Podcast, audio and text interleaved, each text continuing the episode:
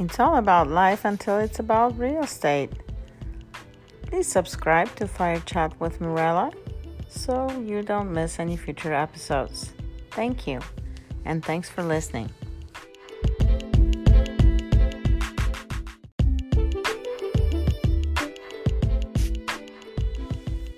Hello. This is Mirella Kale, your location gal, and you're my podcast, Fire Chat with Mirella.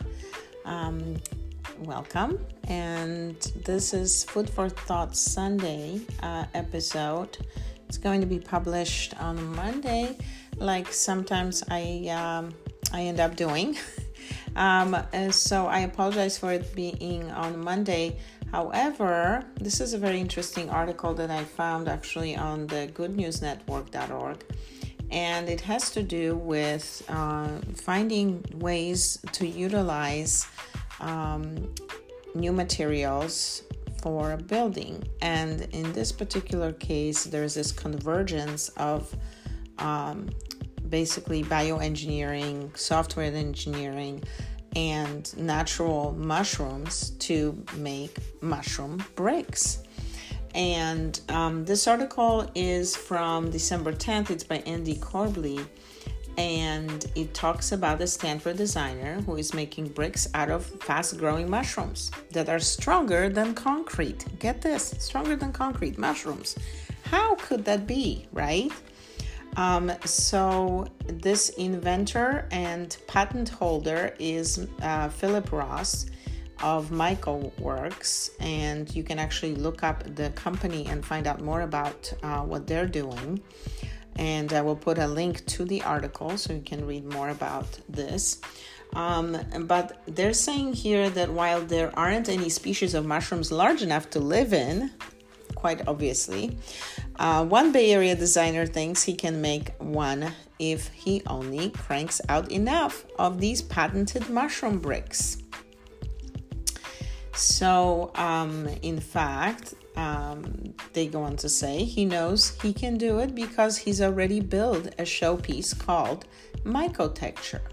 And you can see a picture of it here. A 6x6 mushroom brick arch from Ganoderma lucidum, or reishi mushrooms. Phil Ross doesn't use the mushroom, it says, or fruiting body of the reishi. He uses mycelium, which is the fast-growing fibrous roots that make up the vast majority of fungus life forms.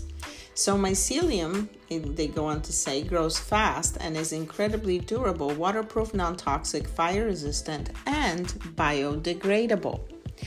So we know that for years they've been trying to lower the footprint of, construction, which is still very high.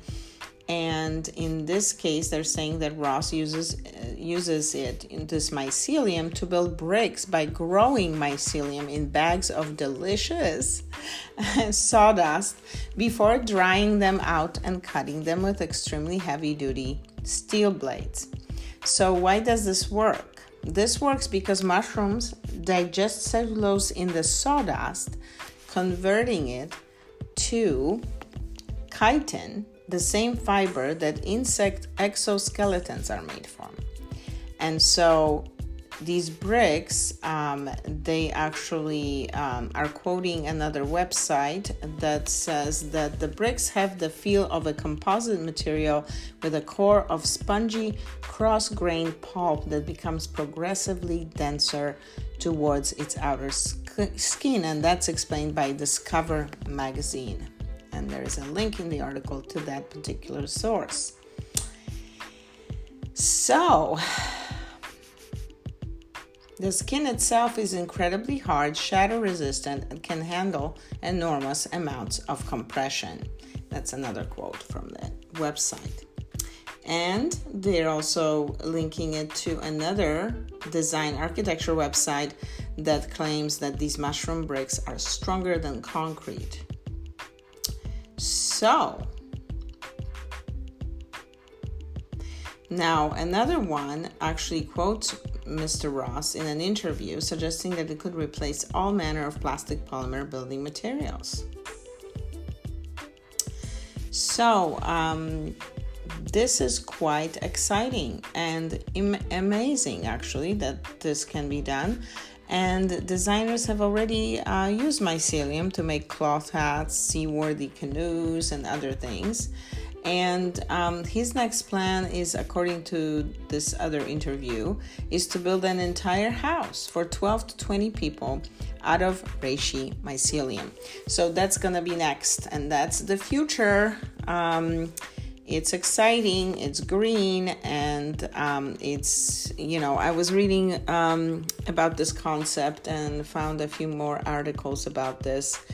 And so they've been actually using and looking into doing things with mushrooms and bio, you know, engineering type things for construction for quite a few years. And one of them was to make cities more of this kind of a living, literally living, breathing organism rather than just cold concrete. Besides, of course, using all the benefits that it comes with as far as, lowering that carbon footprint from construction and such, and coming up with new ways to use these biological matters for making materials, building materials. So it's an exciting future. It's cool and it's green, and it's part of the good news that Good News Network likes to share, and I like to share. So I hope you have a great week. Thank you for listening, and I will talk to you soon. Stay informed, be well, and be kind.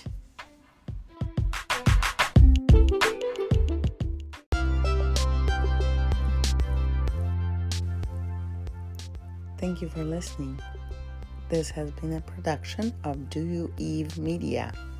Copyright 2020. All rights reserved.